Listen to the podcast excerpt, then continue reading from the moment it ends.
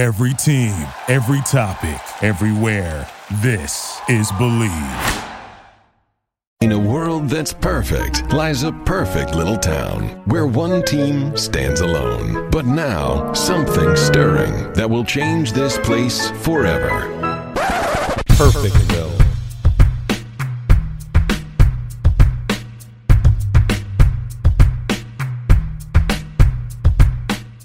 Welcome to Perfectville, your first place podcast for the Miami Dolphins. I am Sam Marcoux, and he is the two time, yes, two time Hall of Famer, Mr. Christopher Cullen. Chris, how the hell are you, my friend? All things considered, Sam, I'm doing pretty well. But man, what a shitty Super Bowl that was Sunday. Commercials and halftime show included. Yeah, the uh, when your best commercial is about chunky milk. It's a bad season for Super Bowl commercials. Uh, the halftime show was one of the worst things I've ever seen in my life. I actually made a bet when I saw that he had a little zipper shirt underneath his jacket. I'm like 10 to 1 odds at the end of the show, he's basically naked. And I won the bet, so at least I won some money off of Adam Levine and Maroon 5's garbage halftime performance. And speaking of garbage Super Bowl performance, uh, I'd like to give it up for the Los Angeles Rams, who scored three more points than you or I did in the Super Bowl, uh, losing to the New England Patriots 13 to 3. The Patriots go on for their sixth Super Bowl title. Tom Brady is the greatest. Bill Belichick is the greatest. The New England Patriots are the greatest. Yay. Um, but coming out of that, the very next day, as the uh, Boston media called it, the whirlwind for Brian Flores, who goes on from being the Super Bowl champion to holding a press conference as the new head coach of the Miami Dolphins, where he is addressing the rumored tanking of the Miami Dolphins next year. I mean, what a way from the penthouse to the outhouse. You go from winning a Super Bowl and then 12 hours later you're you're fielding questions from the new home media about, you know, what's it going to be like to lose on purpose. Uh, I didn't. I didn't actually listen to the press conference, Chris. I did read some of the transcripts, but you actually watched and listened to the press conference, right? Yeah, I was actually home on my lunch break uh, as it was happening, and um, actually, or I left early or something. It was, it was at four o'clock. Oh no, I took Monday off. I always take Super Bowl Monday off. Sorry, I was home. Uh, it's four o'clock or so. I turned it on uh, my phone. It was playing live, uh, CBS four, and I watched it. And yeah, I mean, it was really funny, Sam, watching the press conference. A complete contrast and difference between Flores and how he handled questions and things like that, as opposed to Adam Gase, who has actual experience in doing it. Uh, Flores was seemed very well mannered, uh, well spoken. Repeated himself a couple times. He'd like to just keep going back to, um, which I will say, the media just fucking terrible in their questions. It was like the same question, just worded differently, Yeah. ten times. They're like, you know, how do you expect to win, you know, in the next four years? He's like, you know, you got to get a team together that uh, all buy into the system, that all understand that it takes hard work. Next question, they're like, all right, so instead of tanking, what kind of players do you want on your team? He's like, "Mm, like I said, players that are in the locker room and like practice as hard as they play. And next question, they're like, all right, so how are you going to have success as the first Honduran head coach? I'm going to have to get the guys that are buying in. And, like it was the same question over and over again. No one asked, you know, you coached against these guys two times this year. What did you see on offense that you're excited about getting in a room uh, and getting in front of your new staff and what you can do with it? The defense, giving Belichick fits, or why did you always uh, lose in Miami? Those questions weren't a- asked, and it really drove me crazy because it was. I mean, those are just softball questions. He played against us in the division. He obviously knows our roster. He obviously prepared for him. Ask him about Reshad Jones. You know, ask him about uh, our young linebackers. Uh, is he excited about coming on board? Because obviously, if he did his homework and had a good interview, he knows these guys and knows what his plans are for the future. Yeah, he probably wouldn't have tipped his hat much, but ask him about it. I would like to see his body language when you ask him about uh, Baker or, or you know McMillan or Reshad Jones, you know Minkah, Xavier Howard. Did you watch a Pro Bowl and see how he did? You know that's your new corner. Were you excited? I wanted to see his body languages in his uh, answers to those questions, and they weren't asked. I felt the media dropped the ball big time.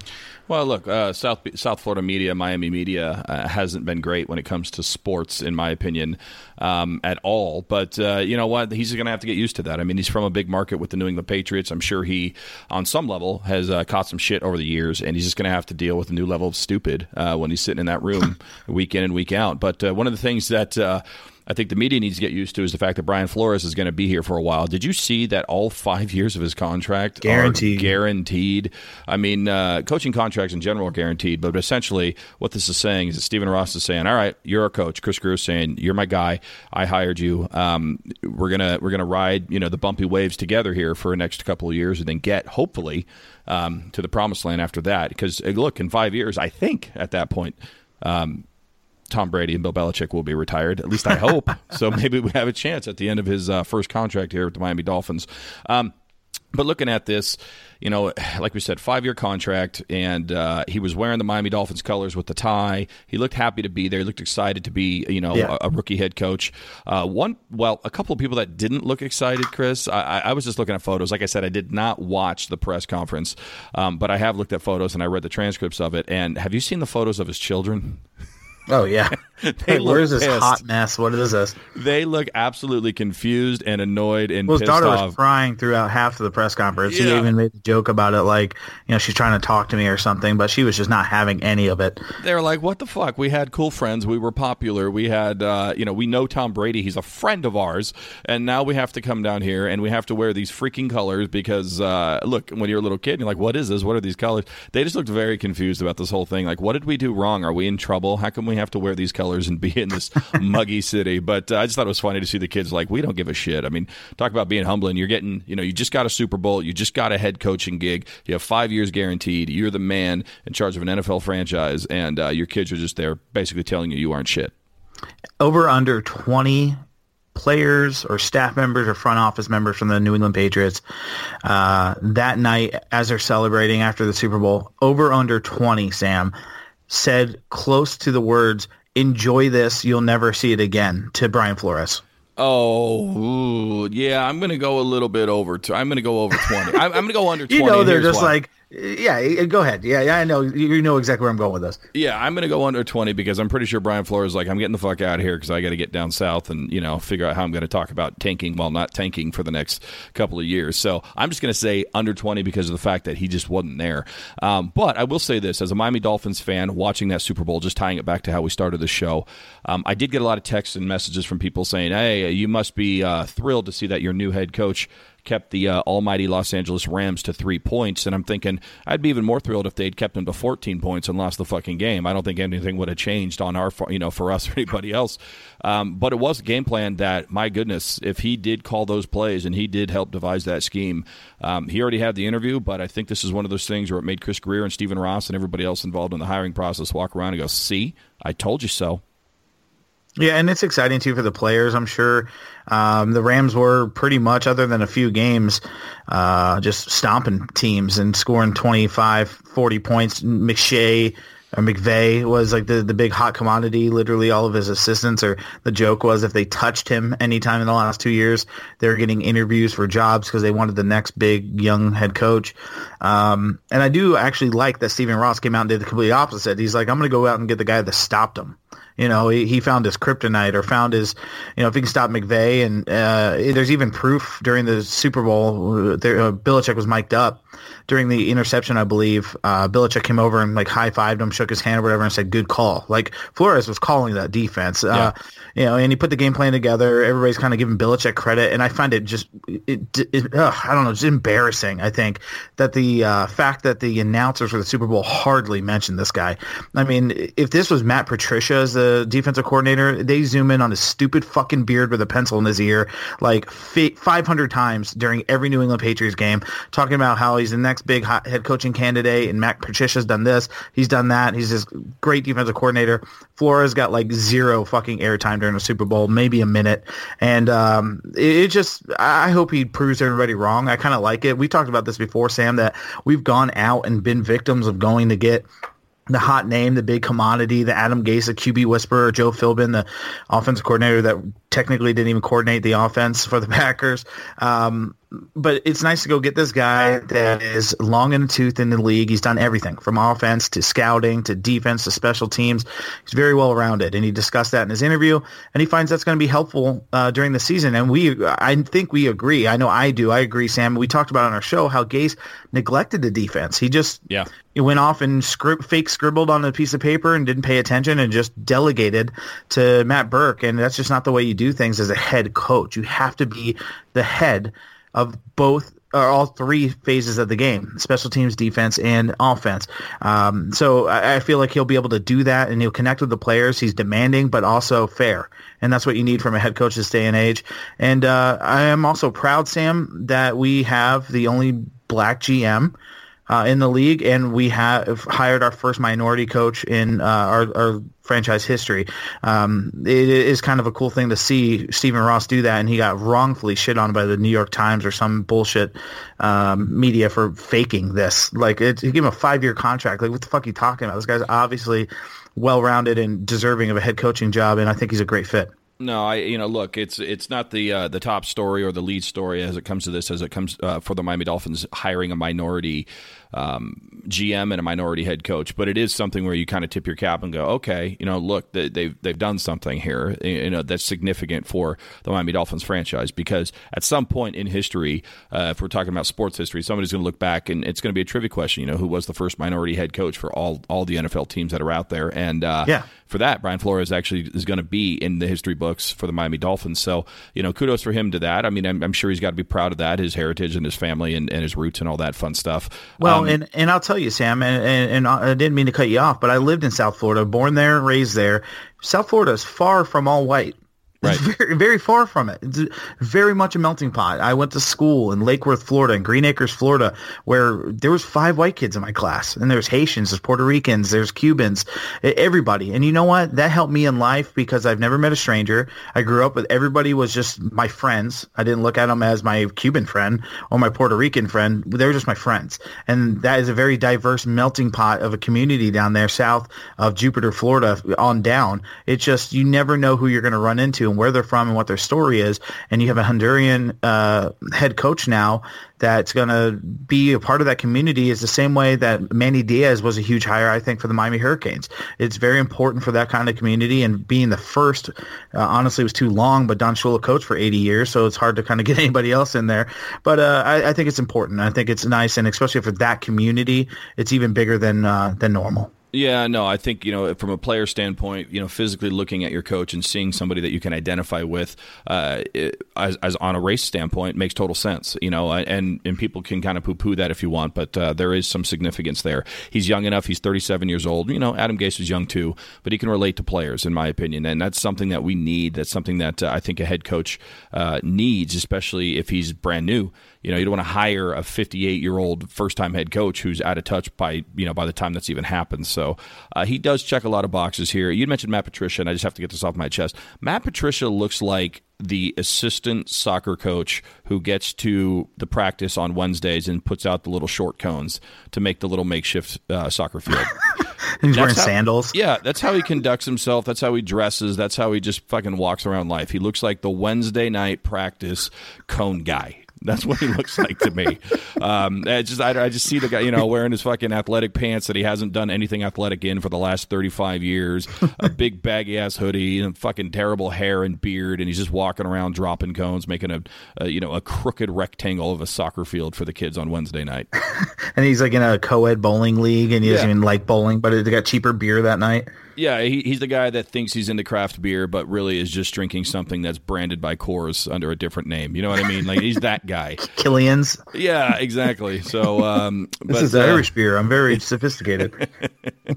uh, they probably give that out as part of the promotion we were talking about for how, how to sell season tickets next year when we are tanking. And I, uh, I got to give shout out to all the citizens of Perfectville. By the way, you are listening to Welcome to Perfectville. You can find us on welcome to perfectville.com, and we are a part of the Dolphins DolphinsTalk.com podcast network.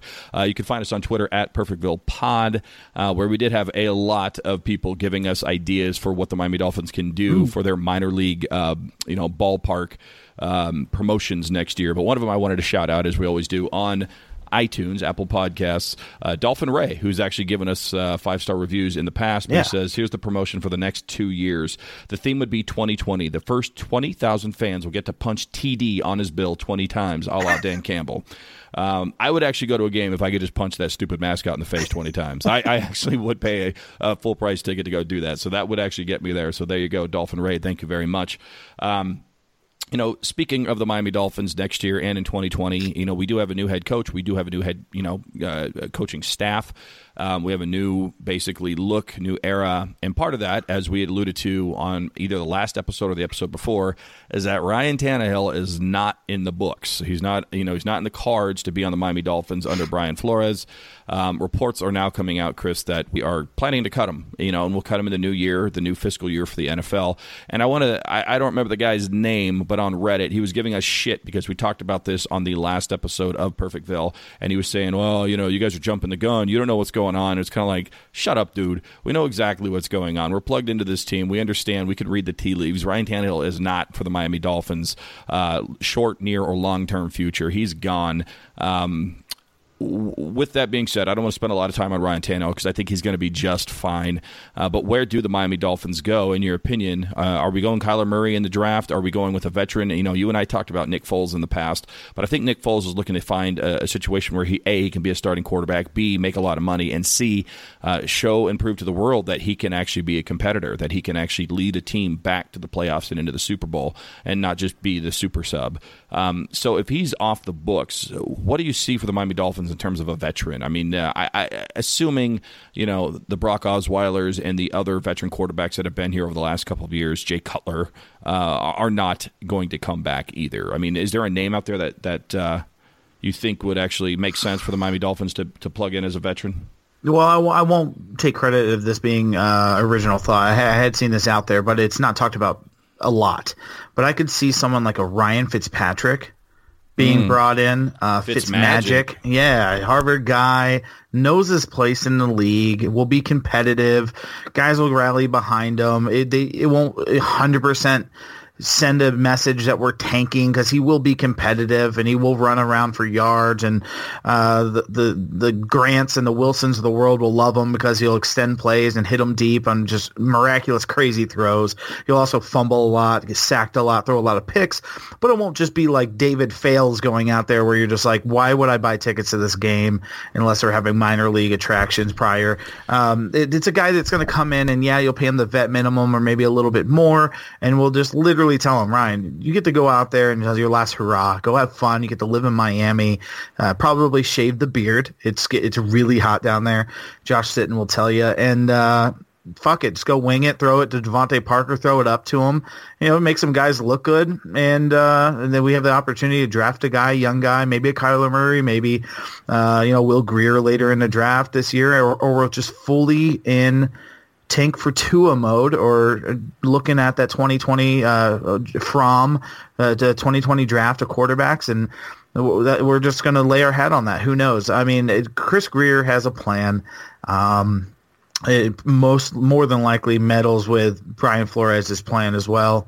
Um, where if Kyler Murray's there at 13 and they've had interviews with this guy and they've talked to him and really talked to his family and his coaches and find he loves football and this talk with the uh, you know, do I go baseball? Do I not? Uh, He keeps leaning towards football. He's been announced today. He's going to the NFL Combine. So for him to do that, he's undersized. Do we take a chance on him? I don't know. But as far as the rookies and the drafts, I have no idea where we're going with that. But I can see a name like a Ryan Fitzpatrick coming in and just telling him to go fuck it, have a fun time.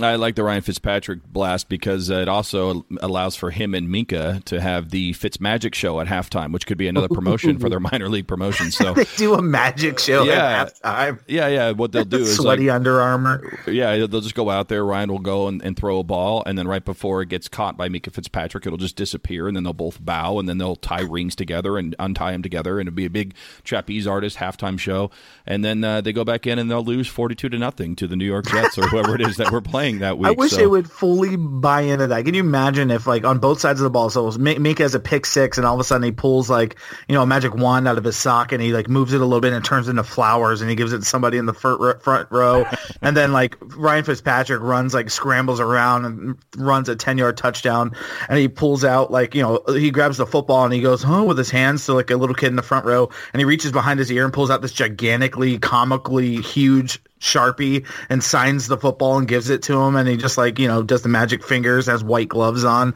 Like that I wish they would just do that. That'd be fucking hilarious. Do you remember at WrestleMania 9 at Caesar's Palace when Doink was facing Crush and then all of a sudden Crush was about to win and then a second Doink appeared and beat up Crush with a fake arm and then the two Doinks did the weird mirror thing where they were doing the same exact thing and pantomiming each other. That's My, what I want to see yep. the fit. Yeah, I just want to see the Fitz Magic brothers do that. I want to see somebody throw a touchdown or or get a pick six and the other one runs up and they do the weird mirror hand things where it's like they're the same person. They're doing it.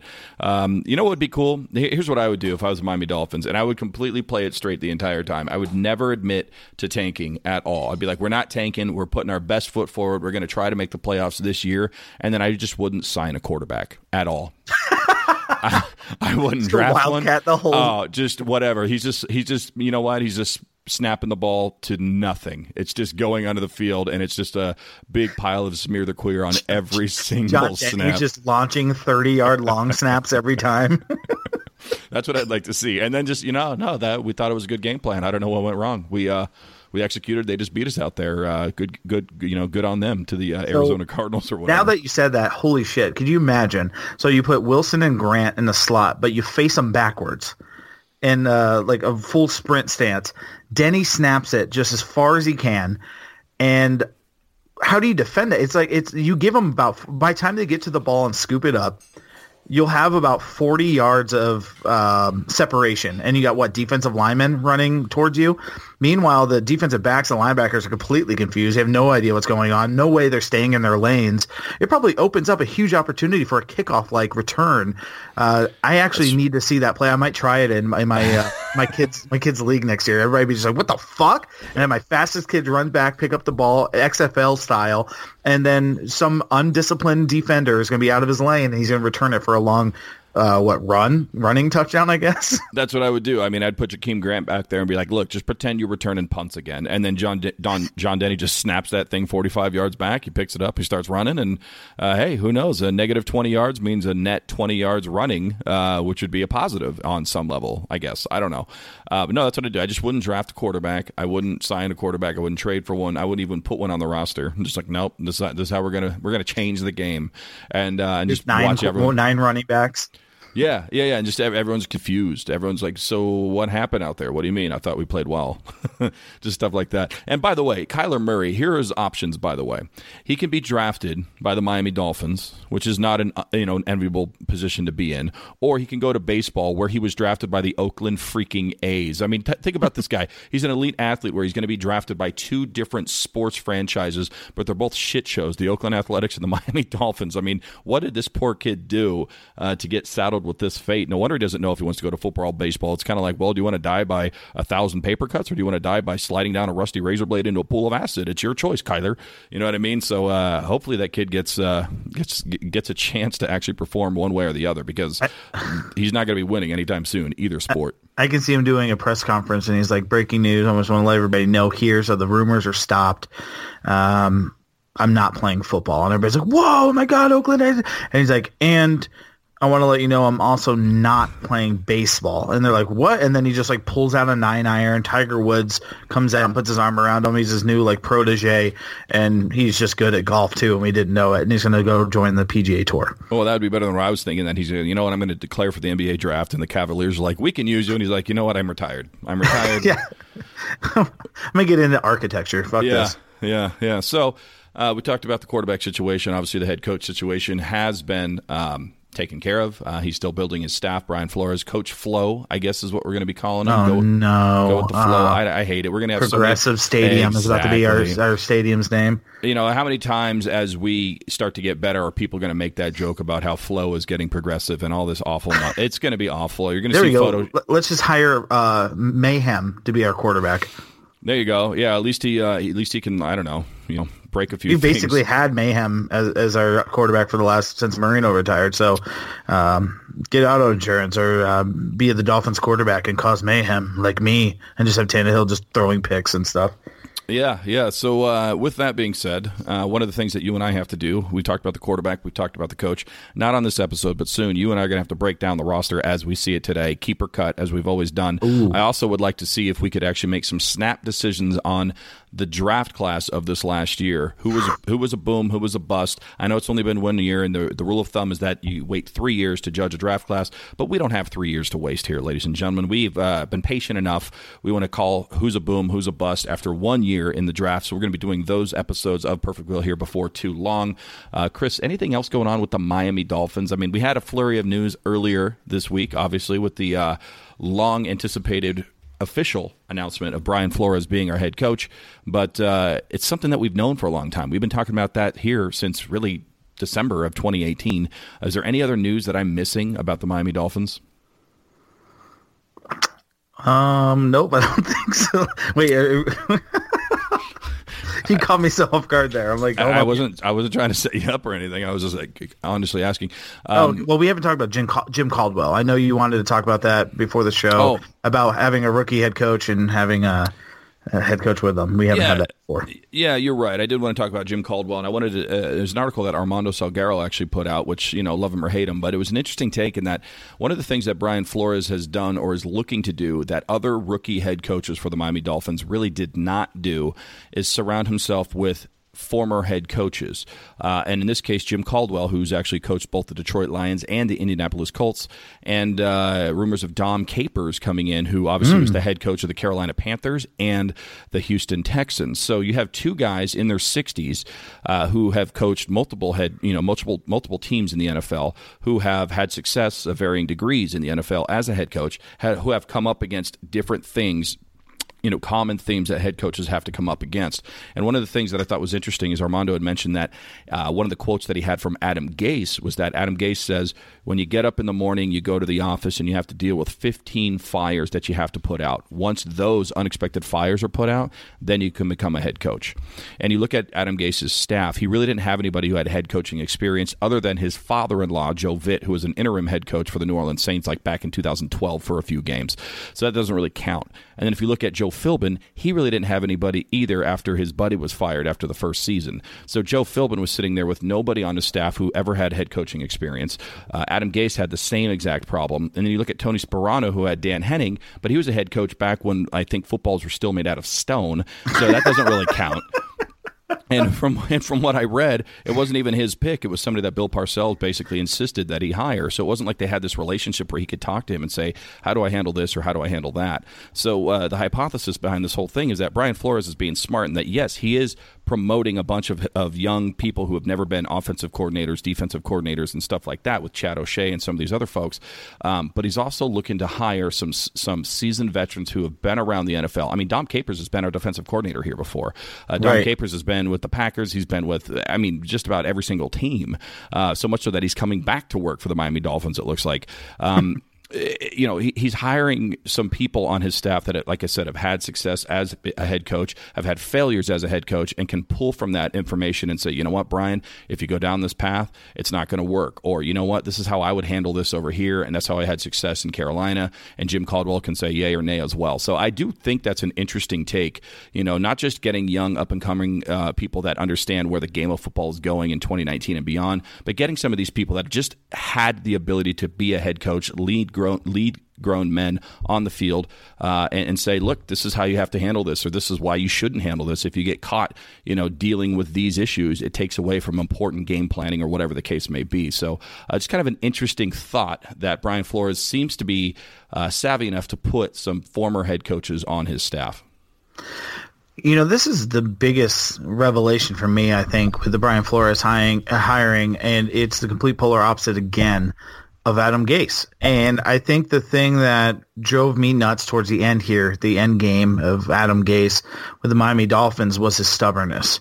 that he was just refusing to change. He was uh, refusing to, you know, do anything other than his way. Um, and Brian Flores, meanwhile, is going to come in. He's not too proud to bring these old timey vets that have had experience uh, and success. But here's my most important part, I think, Sam. They've had failures.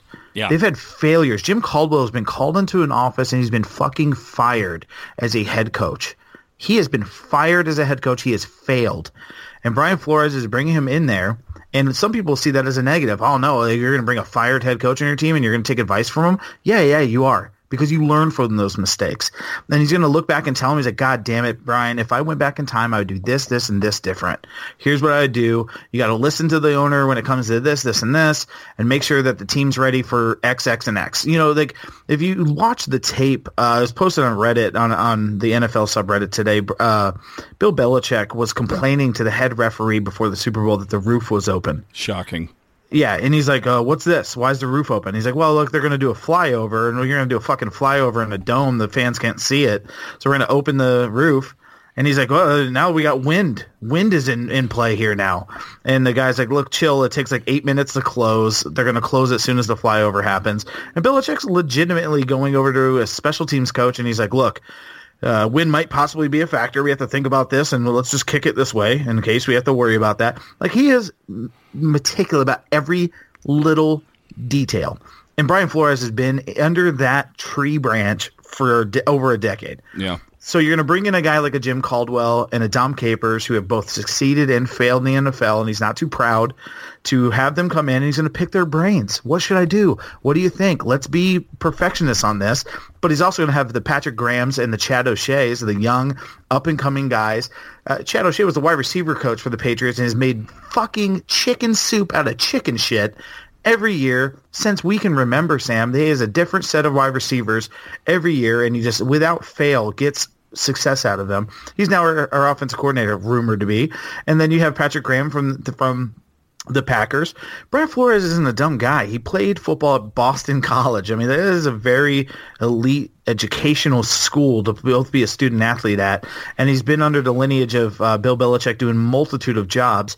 Him bringing in Caldwell and Campers, uh, Capers, Campers. I like Capers. And me too, Campers. You bring him in, camp out, burn the midnight oil. They're in there at 6 a.m. Tuesday morning breaking down the roster. These guys mean business. He's not coming in here to tank. He's not coming in here to fail.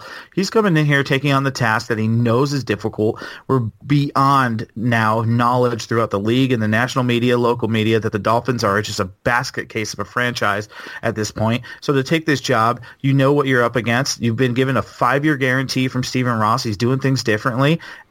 Here it is. Here's the reins. Go do it. And he is bringing in the guys, and I'm liking what he's done so far. Yeah, you know how uh, like in the end zones they'll put those big like billboards for the different players. Like it'll say like you know Marino's minions or something like that. Yeah. We should have a bunch. We should have a bunch of doll fans next year that dress up like they're going camping and they could be ca- capers campers. Capers campers. Capers campers. I love it. They're all wearing like the, the, the big hats and like they got like fanny packs and the the fly uh fly fishing jackets, like the vests that have all Yeah. the lures on them. yeah. Yeah, and then they just uh, they have little axes that they get to just smack each other in the head with, or something like that. Yeah, that would be good. Capers, campers. Well, Chris, with that, uh, we we we've talked about everything that I wanted to talk about. I think we've talked about everything you wanted to talk about. Um, uh, the citizens of Perfectville. I think we've we've they've listened to everything they wanted to listen about. So uh, you know, on behalf of Chris Cullen and Sam Marcoux and the entire DolphinsTalk.com podcast network, goodbye from Perfectville. Later.